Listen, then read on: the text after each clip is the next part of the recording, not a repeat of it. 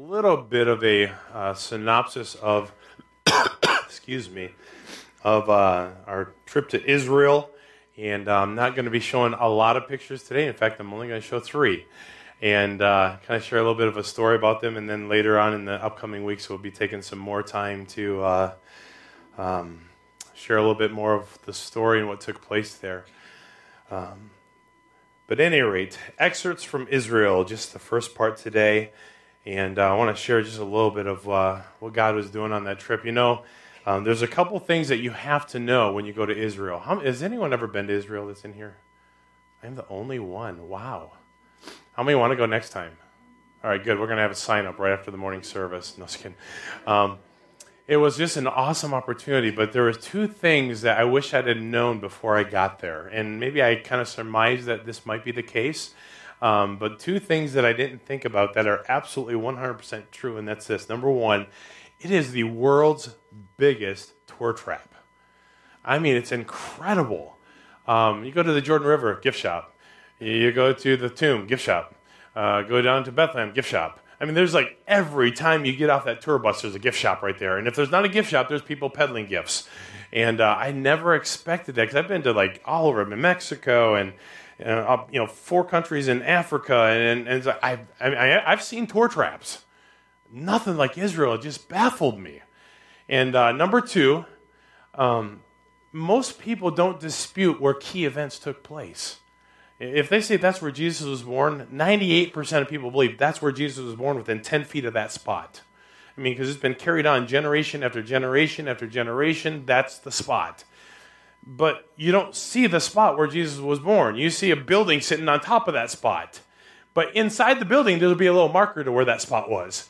And no matter what the key spots are, um, there's some type of building in most of those places um, that probably weren't, weren't there, you know, even 40 years ago. And so I was kind of a little bit frustrated with that. I was like, I don't want to see a hillside where Christ was born and see, you know, 47,000 houses on it. I want to see the hillside, you know. But but regardless, you can still see the key things that are there. And there are several places that are relatively untouched. And I'll show you some of those later, like the Garden of Gethsemane is still relatively untouched as it was when Jesus prayed there. Um, there's a building on this side of the garden and a building on this side of the garden, but nothing right there where it is. And that was kind of neat to see some untouched areas. That really spoke to me. But um, this morning, and Matt, if you want to, I don't know, maybe yeah, you did great. Um, I just want to share a couple pictures today, but I want to I want to just share a thought with those pictures and where they came from, and what the significance is in Scripture with them um, this morning. And I really think that there's a lesson for us to learn. You know, this summer, um, one of the key things I would love to see God do in and through us this summer as a church is really just ramp up our outreach and our evangelism. Uh, I think, and I've been saying it for many years, I don't think we do a good job of that. And I'm not saying it's any one person's fault because really that responsibility goes on who? All of us. And I think God really has more for us. I really believe that God would say, hey, you need to do a better job of sharing your faith. I, I think we need to do a better job of witnessing and, and reflecting Christ in our life so that our neighbors and friends and coworkers can see the difference that Christ makes in our life. Amen? We really need to do a better job of that as a church. I'm not talking about growth. I, have said for years healthy churches grow healthy things grow. A healthy plant will grow. Healthy things grow. I, have never said, oh, we got to get to a certain size. Uh, what God does, that's His prerogative. But the bottom line is, if we are healthy, if we are doing what God has called us to do, there should be a natural byproduct of seeing people get, get saved and baptized and discipled and added to the body of Christ. Amen? That should be a natural outpouring of a church that is healthy. And so I really want to see God do something this summer. I've been praying for that for several months now. And our whole summer activities are revolved around the idea of learning more of what God has for us concerning our outreach and our evangelism. And uh, so as I went into this trip to Israel, I'm thinking, what is it that God wants to teach me? What is it God wants to show me because of this trip? And um, several things came to my mind, and I didn't catch it really until after I got back. And I'm putting together and I'm looking at the pictures. I'm like, man, there is a thread that runs through here, and we're going to look at it just for a moment. So if I can start just for, just for a moment here, let, us have a word of prayer and ask God's blessing upon uh, the message here. Lord Jesus, thank you for the opportunity and the privilege, Lord, that we have to look at your word this morning. And I ask God that you would speak to our hearts. and ask God that you would just um, teach us those things that you'd have for us to learn. Lord, maybe the things that we've heard before, but we need to be uh, reminded afresh and anew of them, Lord. I ask God that you would just work in our hearts, Lord. Help us to be uh, attentive to what your word says, that we may apply it. And I pray these things in Jesus' name. Amen. So, arriving at Israel, first of all, wasn't what I expected. Uh, when I got there, I'm expecting a Middle East country that is what? Dry, arid, desertous. And for the first time, I think she said in close to 25 years, it has rained almost non-stop. In fact, everywhere we went, the first 15 minutes of the tour was, can you believe it's raining still? It's, I mean, it's every day because it doesn't rain in Israel. Uh, she was telling us that we might get an inch a year in, in, in the summer month. We might get an inch, maybe. And it had been raining every day, so I'm, I'm expecting this dry, arid place, and it's full green everywhere. I mean, everywhere you look, I'm like, this is not Israel. This is like Betty Lukens' flannel graph thing that makes it look really nice. I mean, this is, yeah, some of you are enough to remember those. Um, but anyway, it was just different. And so it was wet and it was raining. So, so we're, we're get, we land in Tel Aviv at the airport, and we're driving through, and you're seeing green everywhere. And so we went through Tel Aviv, and the first place that we stopped was Old Jaffa. Old Jaffa is the old name for what we read in the Bible, the city of Joppa. You say, well, what's so neat about, about Joppa? Well, Joppa is considered to believe, believed to be the oldest port city in the world. And today, as you go down to the Mediterranean and you see the city of Joppa, there's not there's some fishing boats there. There's a couple bigger boats, but there's really not a lot there on the on the port. But it's considered to be the oldest port city in the world. Um, Joppa is the place where the cedars of Lebanon came to build Solomon's temple. Uh, they, they would cut down the trees, they brought them to Joppa, and then they would be transported elsewhere to build Solomon's temple. But they came from Joppa. But here's where it gets interesting for me. And this is where I think part of the message is going to come from this morning, uh, is, is where we see prominent Bible involvement. So if you have your Bibles, turn to the book of Jonah. And you guys are probably remembering you know, what took place in Joppa in the book of Jonah. So as you're turning there, we see that there's a picture of Jonah's disobedience. And now I want you to just kind of in your minds tie a couple things together before I read this passage. I've been praying for several months that God would just allow us as a church to take another step in our outreach and our evangelism uh, to share the love of Christ. And we're going to really kind of hammer that this summer a little bit because God expects us to be a faithful witness and a testimony of what He's done for us in our lives. And so when you think of Joppa, you know exactly what was starting to take place here. So beginning in verse 1 says, Now the word of the Lord came to Jonah the son of Amittai, saying, Arise, go to Nineveh, that great city, and cry out against it, for their wickedness has come up before me. Stop right there, look up here. So, what was the idea that God was trying to implant in the heart of Jonah? I want you to go what? I want you to go preach. I want to see that city, that great wicked city of Nineveh, come to know me, right? What has God's plan always been for the ages? Just to live a good life? To fulfill our dreams and satisfactions and joys and just to be happy, go lucky, and just boy, just get everything out of life that you can get out of it? Or are we to be witnesses for Christ? I mean, what is it that God has for us? I mean, what has been His plan through the ages that we might demonstrate through our lives, through our living, the love of Christ, that others may come to know Christ, right? We talk often about investing in the lives of others so that we can, what? Build a relationship with them so that we can invite them to the most important relationship with Jesus Christ. Excuse me. But we talk about the whole concept of living our lives in such a way that the lost world will want to say, you know what, there's something different. What is it? And so God has this plan for Jonah to go to Nineveh and preach against their wickedness and, and share the gospel. But verse 3 But Jonah arose to flee to Tarshish from the presence of the Lord. He went down to Joppa. So this is the very place that Jonah ran to so that he could pick up another ship to go the opposite direction so he didn't have to do what God wanted him to do. So he goes down to Joppa, found a ship going to Tarshish, and he paid the fare and went down into it and to go with them to Tarshish from the presence of the Lord. And we're so quick to say, well, why, Jonah, why did you run from God? I mean, why did you do this thing? And why didn't you just do what God told you to do? And I have to ask myself, well, why don't you do what God tells you to do? I mean, was his excuse any different than ours? I mean, I, I didn't want to. I have another plan. I, I have something better I want to do. I have some other things I want to get done. What, you know, it's really easy to pick on Jonah and say, Jonah, why didn't you just do what I asked you to do? Well, why don't you do what God tells you to do? Why don't I do what God tells me to do? Man, we have a million excuses, don't we?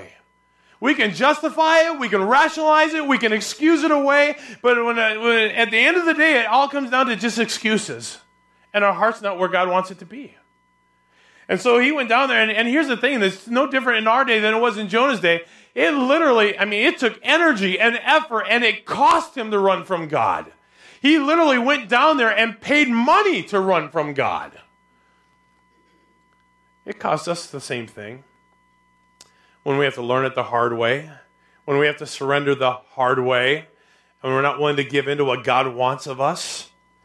But it is at this place at Joppa that God had to humble Jonah and make him willing to do as he had commanded him. And I want you to see this thread of humility that runs through these passages here in Joppa. Um, so the first thing is that God humbled him there. And we know the rest of the story if we were to take the time. And verse 4 says, But the Lord sent out a great wind on the sea, and there was a mighty tempest on the sea, so that the ship was about to be broken up. And uh, a little bit later, uh, in the upcoming weeks, I'll show you some of the things I got to see as I was out on the Sea of Galilee. But I was out there on a relatively calm day. But even though it was a calm day, the waves were like you know, you could see the whitecaps in certain spots. You, you could see the boat moving like this, and there was rain, and it was crazy. At Sunday service on the Sea of Galilee. But the thing that stands out is this. He's out there, and it's not hard to, to get a picture of the wind coming and the waves getting out of control. Then the mariners were afraid, verse 5, and every man cried out to his God, small g and threw the cargo that was in the ship into the sea to lighten the load. But Jonah had gone down into the lowest part of the ship, had lain down, and was fast asleep. And we know the rest of the story. They cast lots. Ant lands up on Jonah, and they throw Jonah into the water, and he gets swallowed up by a great fish. I don't know about you, but I don't want to get swallowed by a great fish. It doesn't even sound remotely fun. Um, it's not something I'd want to do. But it was what God used in the life of Jonah to humble him. I want you to keep that in your back of your mind just for a moment. That God used a great fish to swallow him up, to humble him, to make him willing to do what he had commanded him to do. So, interesting thing that happens off the coast of Joppa on the Mediterranean Sea. Then go over to Acts chapter 9, if you would. Just a few pages to the right. Acts, Romans, in Romans, I'm sorry, Acts chapter 9, there's something else happens here. And we know the story of what happens earlier in Acts chapter 9. God gets a hold of Saul. And uh, let's begin reading verse 36. It says, At Joppa, there was a certain disciple named Tabitha, which is translated Dorcas. And this woman was full of good works and charitable deeds, which she did. But it happened in those days that she became sick and died. When they had washed her, they laid her in an upper room. And since Lydda was near Joppa, and the disciples had heard that Peter was there, they sent two men to him, imploring him not to delay in coming to them. Then Peter arose and went with them, and when he had come, they brought him to the upper room, and all the widows stood by him weeping, showing the tunics and garments which Dorcas had made while she was with him. but Peter put them all out and knelt down and prayed. And turning to the body, he said, Tabitha, arise. And she opened her eyes, and when she saw Peter, she sat up. Then he gave her his hand and lifted her up. And when he had called the saints, the widows, he presented her alive. And it became known throughout all Joppa, and many believed on the Lord. You say, well, where's the line of humility here? You know, it was here that the disciple named Tabitha or Dorcas died, and Peter comes and prays over her, and resulting in the great miracle and the salvation of many, because it says there um, in verse 42, and it became known throughout all Joppa, and many believed on the Lord. You say, well, where's that thread of humility that's still taking place years later after Jonah is off the scene? It's in the life of Peter. And Peter goes down here, and Peter, you know, by his own admission, he's nothing great. We know that he's the one that, you know, really ought to have a sign that says open mouth, insert foot. And uh, he's the guy that's very spontaneous, and but yet God's using him here. And I have to imagine people with clout. Just kind of get in your mind what that kind of looks like just for a moment. People with clout. You know, they might have money, they might have position, they might have prestige, they might have possessions, they might have a lot of different things, but when you think of people with clout, people of position, what comes to your mind? And I have to imagine just for a moment because I know I'm a preacher and we probably are supposed to think this way as preachers, but you know, I can't imagine walking with Jesus. Can you think? I mean, just get that in your brain for a moment. Can you imagine waking up every day and saying, Gonna go see Jesus again? Wouldn't that be really cool? Okay, both of you think it would be. Um, seriously, come on now. How cool would that be? Can you imagine being part of the inner crowd and walking with Jesus and seeing the miracles and hearing his teaching and being a part of the ministry that God gave did through Jesus, his son? I mean, think about that just for a moment. I'm Peter. I walk with Jesus. I'm John. I walk with Jesus. No. You think because maybe of his position, he might get some clout. He might get some, boy, hey, everybody, Peter's over here. Let's go with him. He walks with Jesus. No, it wasn't like that. Peter was very humble. In fact, I want you to get something in verse 43. So it was that he stayed many days in Joppa with Simon, a tanner. So I want you to look at the next uh, two, two slides over there. You see, this one right here is Old Joppa, and then go one more. This is the house of Simon the tanner. Um, this house is literally undisputed as the house where Simon the tanner, that we read of in Acts chapter 9, verse 43, lived. Um, we know that it is now owned by the Zechariah family. Um, we didn't get to go in the house. Uh, this particular house has been uh, restored slightly, um, but it's relatively said some of the stones on this front area here that have been restored are probably still around five, six hundred years old. But this is the house that goes literally back to this passage. Say, well, what's so significant about house of Simon the Tanner? Well, I don't know. If you were a person that walked with God, walked with his son Jesus Christ, I would want, if Jesus were to come here today, or if his inner circle were to be here, what would we do with them? Just think about that question. Let me explain just a little bit further. Let's just think for a moment that Jesus and his ministerial assistants were coming to our church. And they're going to be here for a week doing ministry. Where would we house them? Would we put them in some old shack out back? Will you throw them out in a camper out in the back 40? No. We would want to put his choice people and himself in the nicest hotel. I mean, we'd want to, whether it's right or wrong or whether it's best or not. We, in our flesh, we want to take care of our guests, don't we? We want to put him in the nicest motel. Make sure all of his comfort are taken care of. But then there's Peter. And he He's in Joppa. He's doing ministry. and he stays at the house of Simon the tanner. And I have to be honest with you. This is our first stop on the trip, and I'm thinking, so far, I'm not impressed. There's an old building, an old house. Big whoop. I wasn't there yet. It just wasn't hitting me that I'm at, standing at the house of Simon the tanner until later on that night in a motel. And all of a sudden it hits me. Simon is a tanner. He's the one who makes skins last. Modern day taxidermist.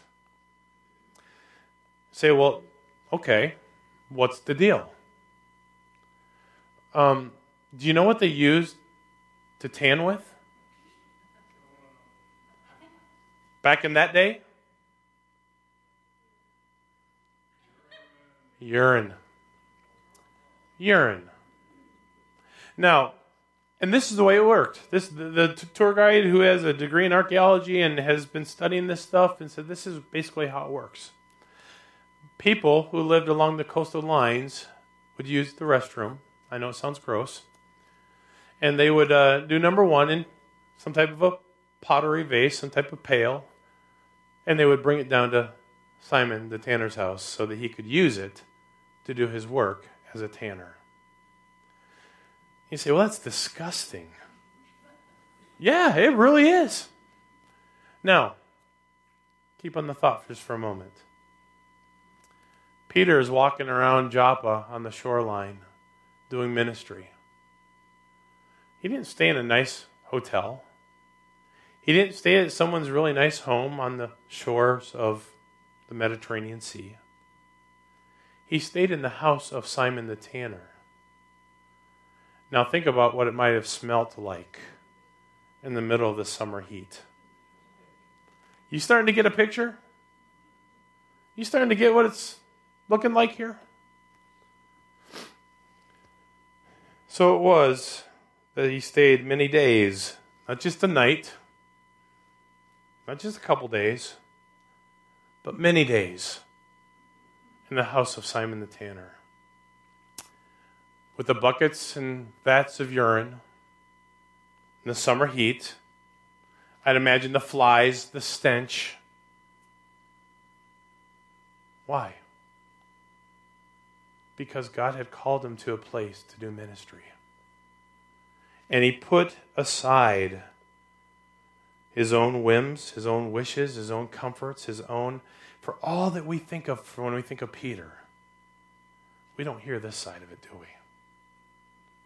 We don't think about the very fact that he gave up his creature comforts to stay in a stinky, urine infested house so that he could stay along the seashore to do ministry. I think there's a little bit of humility there. And I think it requires humility to reach those around us. We're going to come back to that in just a moment. Let's look at one more. Acts chapter 10, just over a couple verses to the right. Acts chapter 10, beginning in verse 9. this is also the place. The next day, after he raises Dorcas, the next day, as they went on their journey and drew near the city, Peter went up on the housetop to pray about the sixth hour. Then he became very hungry and wanted to eat, but while they, were, they made ready, he fell into a trance and saw heaven opened and a, an object like a great sheet bound at the four corners descending to him and let down to the earth. In it were all kinds of four footed animals on the earth, wild beasts, creeping things, and birds of the air. And a voice came to him, Rise, Peter, kill and eat. But Peter said, Not so, Lord. For I have never eaten anything common or unclean. And a voice spoke to him again the second time, What God has cleansed, you must not call common. And this was done three times, and the object was taken up into heaven again. So here he is down here, and God begins to provide for Peter. God begins to show Peter what he needs to do to continue his ministry. And so here he has this great vision of the great sheet. So the common thread in each of these incidents or events that took place in Joppa, the common thread is this humility. Humility learned in the belly of a great fish. What is it that God's doing in your life to teach you humility? Say, man, there's a lot of things that happen that I just not, I would not choose, right? Because none of us chooses the hard thing. None of us enjoys the hard stuff. I mean, why is it that I mean when we go out on a trip, we pray that we would have traveling mercies. Why? Because we don't want a flat tire. We don't want the car to break down. None of us in our of ourselves would pray for hardship. We run from that. But what is it that God is trying to do in our life? To teach us humility. Humility, staying in the house of Simon the Tanner, that is not a place I would choose. I would run from that place. In fact, how many of you have ever been to a motel? You walk in the door and say, What in the world did we just purchase? I've had those kind. One that commercial said, "We'll leave the light on for you." I wish you wouldn't because I didn't want to see what I saw when there when I saw the light on. I want to get out of there. Humility and being reprimanded by God of the universe. I can't eat this. God's not clean. Whoa, wait a minute. Don't call anything common that I have blessed. Can you imagine being reprimanded by God? A little bit of humility. If we are going to be used of God, we must exhibit humility. We're going to come back to that just for a moment. One more picture I want to show you this morning. This is of Caesarea Maritima. Caesarea by the sea. And this was really cool. I'll show you the more detailed pictures a little bit later. Excuse me. But this is really unique because it really is as it was years and years and years ago. Um, this is just one little part where you're looking out over over the uh, sea there, Caesarea. And by the way, there was lots of Caesareas because Caesar had a thing for himself, and everywhere he went, he named a city after himself. And there's like eight Caesareas, by the way. So everywhere he went, he just, oh, I like this place. It's called Caesarea, whatever.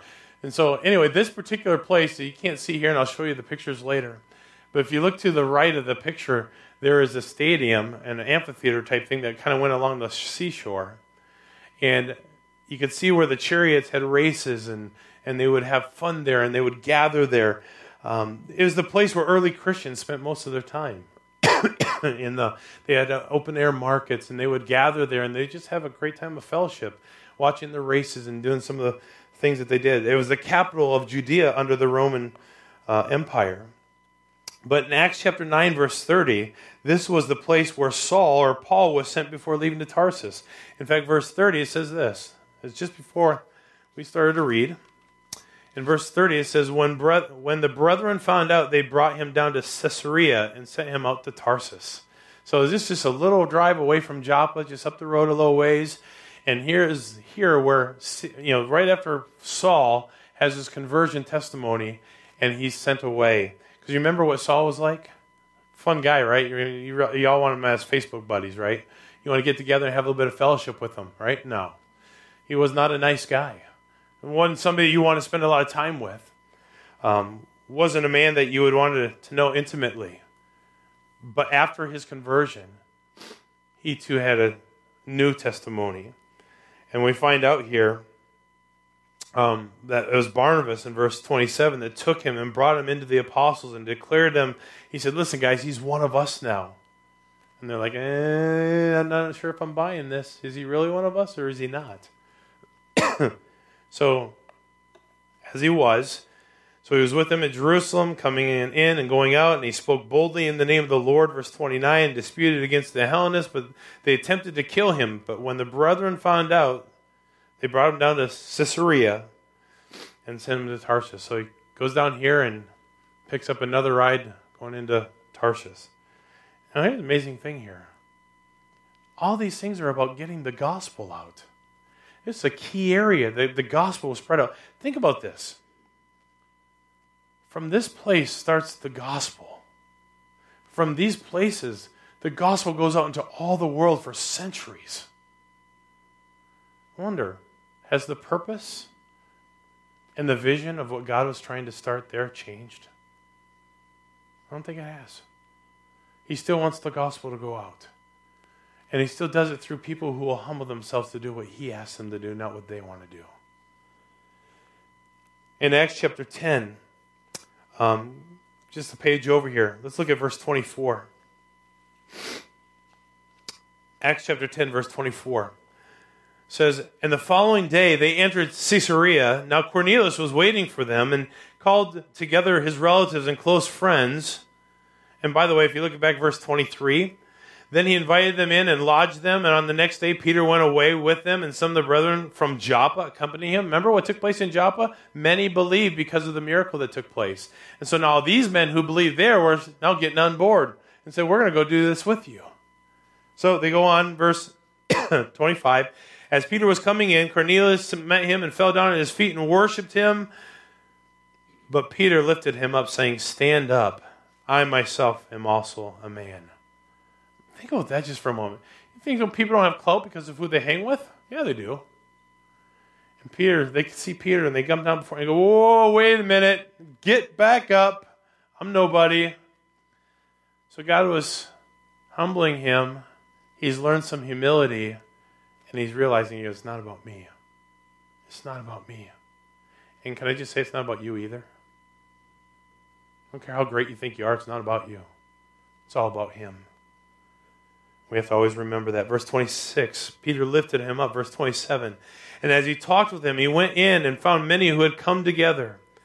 then he said to them, You know how unlawful it is for a Jewish man to keep company with or go to an, one of another nation, but God has shown me that I should not call any man common or unclean. Remember the miracle that he just done? Therefore I came without objection as soon as I was sent for. I asked then, For what reason you have sent me? So Cornelius said, Four days ago I was fasting until this hour. And at the ninth hour I prayed in my house, and behold, a man stood before me in bright clothing and said, Cornelius, your prayer has been heard, and your alms are remembered in the sight of God. Send therefore to Joppa and call Simon here, whose surname is Peter. He is lodging in the house of Simon a tanner by the sea, and when he comes, he will speak to you. So I sent to you immediately, and you have done well, come, well to come. Now therefore we are all present before God to hear all the things commanded you by God. And God is working to use him to bring out the gospel. It is where Paul and Peter preached with boldness and saw God work in the hearts of many. In verse 34, you see that. And then Peter opened his mouth and said, In truth, I perceive that God shows no partiality. Let me say it again. That in truth, God shows no partiality. Been talking about that a little bit as well. Some Sunday nights. You know, you know where we all came from? One. All from Adam. Why is it that we show partiality towards different skin colors, different ethnic groups, different people that we don't agree with or understand? I think one of the greatest blessings of having traveled to several countries of Africa and Mexico and, and uh, Israel is you see different people, but you see God working in the hearts of many. And it's amazing how a brother over here and a sister over there and a brother over here and a sister over here all come together and we are one. But we sometimes think we're better than everyone else. We're still going to come back to that in just a moment. but we see God doing a work here. And he says, uh, verse 36, the word which God sent to the children of Israel, preaching peace through all Jesus Christ. He is the Lord of all. That word you know, which was proclaimed throughout all Judea and began from Galilee after the baptism which John preached, how God anointed Jesus of Nazareth, which the Holy Spirit or with the Holy Spirit and with power, who went about doing good and healing all who were oppressed by the devil, for God was with him. And we are witnesses of all things which he did both in the land of the Jews and Jerusalem, whom they killed by hanging on a tree. Him God raised from raised upon the third day and showed him openly. Not to all the people, but to witnesses chosen before God, even to us who ate and drank with him after he arose from the dead. Just a couple more verses. And he commanded us to preach to the people and to testify that it is he who was ordained by God to be judge over the living and the dead. Think about this. God wanted the gospel to go out. You don't want this group or that group or this social status or that social status or this position or that place of prominence. Says, I want the world to know. And over and over it says, To him all the prophets witness that through his name, whoever believes in him will receive the remission of sins. And while Peter was still speaking these words, the Holy Spirit fell upon all those who heard the word. And those of the circumcision who believed were astonished, as many as came with Peter, because the gift of the Holy Spirit had been poured out on the Gentiles also. For they heard them speak with tongues and magnify God. Then Peter answered, Can anyone forbid water that these should be not be baptized who had received the Holy Spirit just as we have? And he commanded them to be baptized in the name of the Lord. Then they asked him to stay a few days. So Peter was up once in humility, preaching the gospel, doing whatever God had asked him to do, walking through all the open doors that God had opened for him. I won't take the time to get into all of it, but in Acts chapter 25 and 26, Caesarea is the place where Paul made his defense before Festus and King Agrippa before heading to Rome. But again, I see this thread of humility, humility exhibited in these couple of texts. Humility in Saul to do as he was told, though many did not trust or believe his testimony. Many did not believe. He had a reputation. Who is this guy who now claims to know Christ? And Barnabas steps up and says, Hey, I've seen it. I've witnessed him. He is with boldness teaching and preaching the truth humility that Peter had learned in working with his co laborers. Hey, whoa, whoa, get up. Do not bow before me. Get up. I'm just a man like you are. The humility. in all these texts, what was taking place? The gospel message was either being proclaimed or the way it was being paid for the gospel message to be proclaimed. And humility was either being taught or humility was being learned through the entire storyline of what was taking place in these two cities. And I thought to myself as I was sitting in my motel room, I was like, I wonder what God is trying to do to humble me. Man, he wiped me out. I'm telling you, for three weeks, I had zero energy. Getting an infection. But even in the infection, I still said, oh, I'll take care of it when I get home. God said, No, you're not. You're going to go in an Israeli hospital, and they're going to stick a 1920 contraption on your arm. Has a bunch of valves on it, and take way more blood than I've ever seen taken blood before. It's like, you're not in control, Kenny. I just know that God humbles us in different ways to make us dependent upon Him so that He can use us to do what He asks us to do, not what we want to do. Humility. Humility is either being taught or humility was being learned throughout this entire passage. And we, as God's children, must get this principle right if we're going to have any success in reaching the world around us. And this is where I want to tie it together here just for a moment this morning as we close. Most of us are more concerned with being right than we are than showing love to a lost world around us. Most of us are known for what we think is best more than a listening ear, even though we may not agree. You say, uh, am I saying, Pastor, don't stand up? No, I'm not saying that. I'm definitely not saying that. But how we act and react around a lost and dying world, folks, come on. Is there any wonder they don't want what we've got? We stereotype. We look out with prejudice. We assume their story even though we haven't talked to them. Come on now. It's true, isn't it? Some of us need to humble ourselves in the sight of God so that He can use us to carry on what He wants us to do. Quit worrying about being right. I don't have to defend God. God doesn't need defense, right? Do you believe that? He doesn't need you to fight somebody. He got it. He's got it. What he wants you to do is stand for truth. Arguing doesn't get you anywhere it just ticks people off. Let me give an example of this since we're talking about Compass Care and the Walk for Life. I walked away from watching Unplanned with so many different emotions in my mind. Anybody seen that yet? You need to see it. I was laughing at times, I was crying at times, I was angry at times. We talk about abortion. Anybody not against abortion? I mean, we're all we're, we're all on the same page, right? I mean, we don't have to argue the point. Oh, we did we, we, we think abortion is wrong. Okay, great. So here's what comes to my mind as I'm watching this. You got in one scene people standing on the other side of a wall or a gate or a fence, yelling at the people on the other side with their signs. And across the country, you see people with signs and you know what the sign does to the person who's hurting most times? It says, You don't care. You haven't asked me about what circumstances are. You just irritate me. And you have no love. So there's that side of it. And I'm like, yeah, I can I, I didn't really think about that from bef- you know from that perspective before.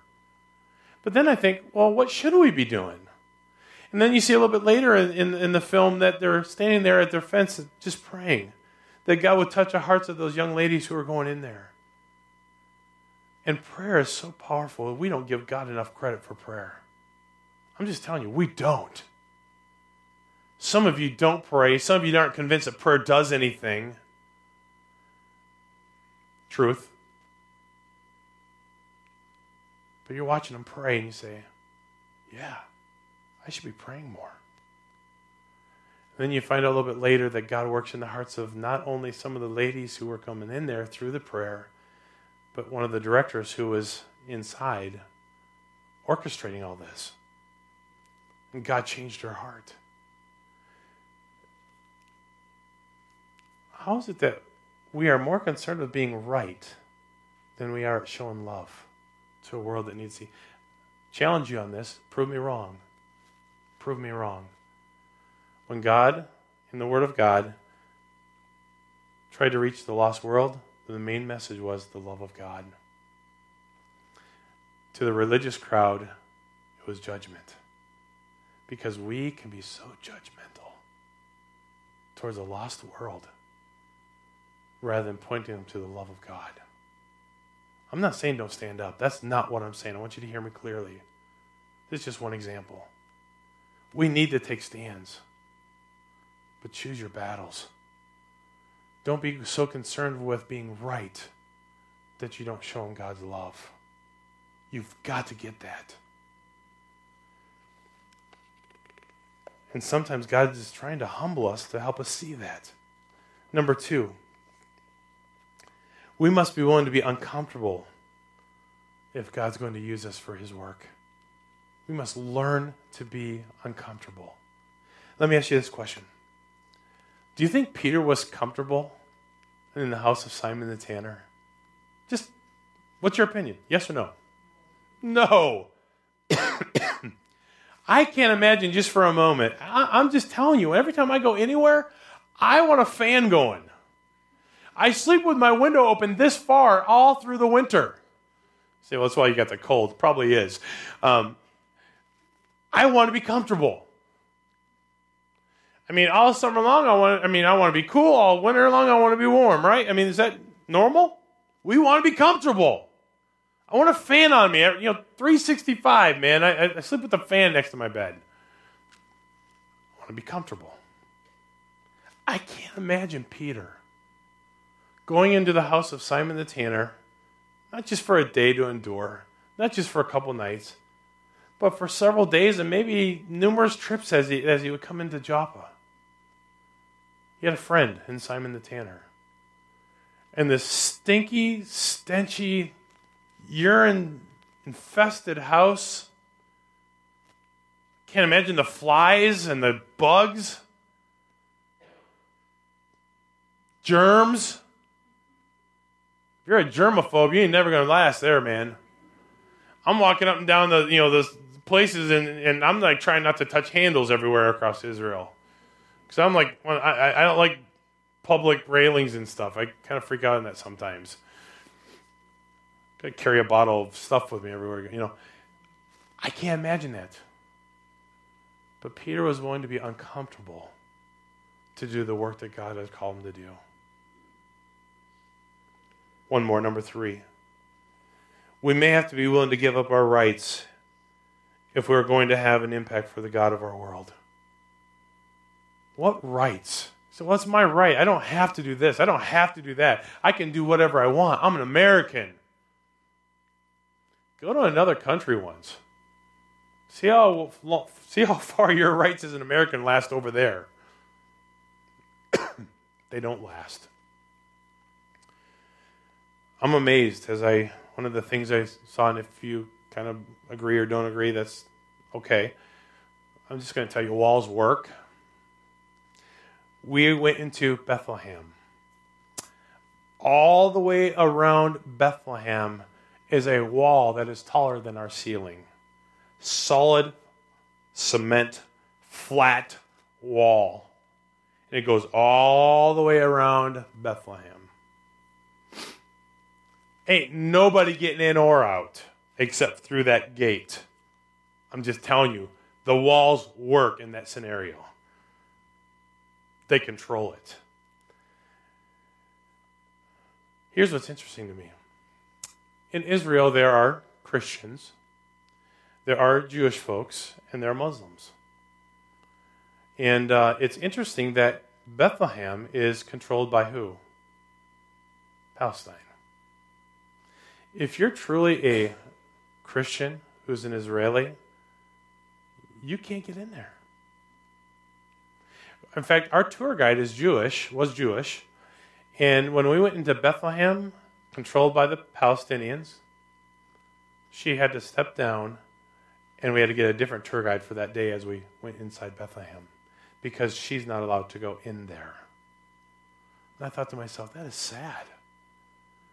If you're truly, you may be Israeli, but you may be Jewish, and there are a handful of Jewish folks there that do believe in the in the in where Christ was born and and and, and Bethlehem, what took place there, and they're not allowed in.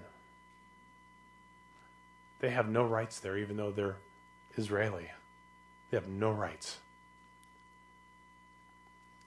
I thought to myself, what rights would I be willing to surrender? I don't want to surrender any of my rights. I'm just being honest. Anybody want to give up some rights? Your right to speech, right to life? I mean, anybody want to give them up? Yeah, I don't see any hands raised. I mean, we love our rights. We fight for our rights. We, we scream for our rights. And what I see in Scripture is a lot of people who, for the cause of Christ, were willing to give up their rights to see God do something. I don't know about you, but that's a hard thing to consider. But in order for me to be more concerned with being, or be more concerned with showing God's love than to be right, in order for me to be willing to be uncomfortable to reach the world around me, in order for me to be willing to give up my rights, it's going to require humility. And what did God say in Second Chronicles? If my people who are called by my name will what? Humble themselves. I would rather humble myself than for God to have to humble me. What is it that God wants to do in and through your life? But it's going to require you to say, God, I surrender.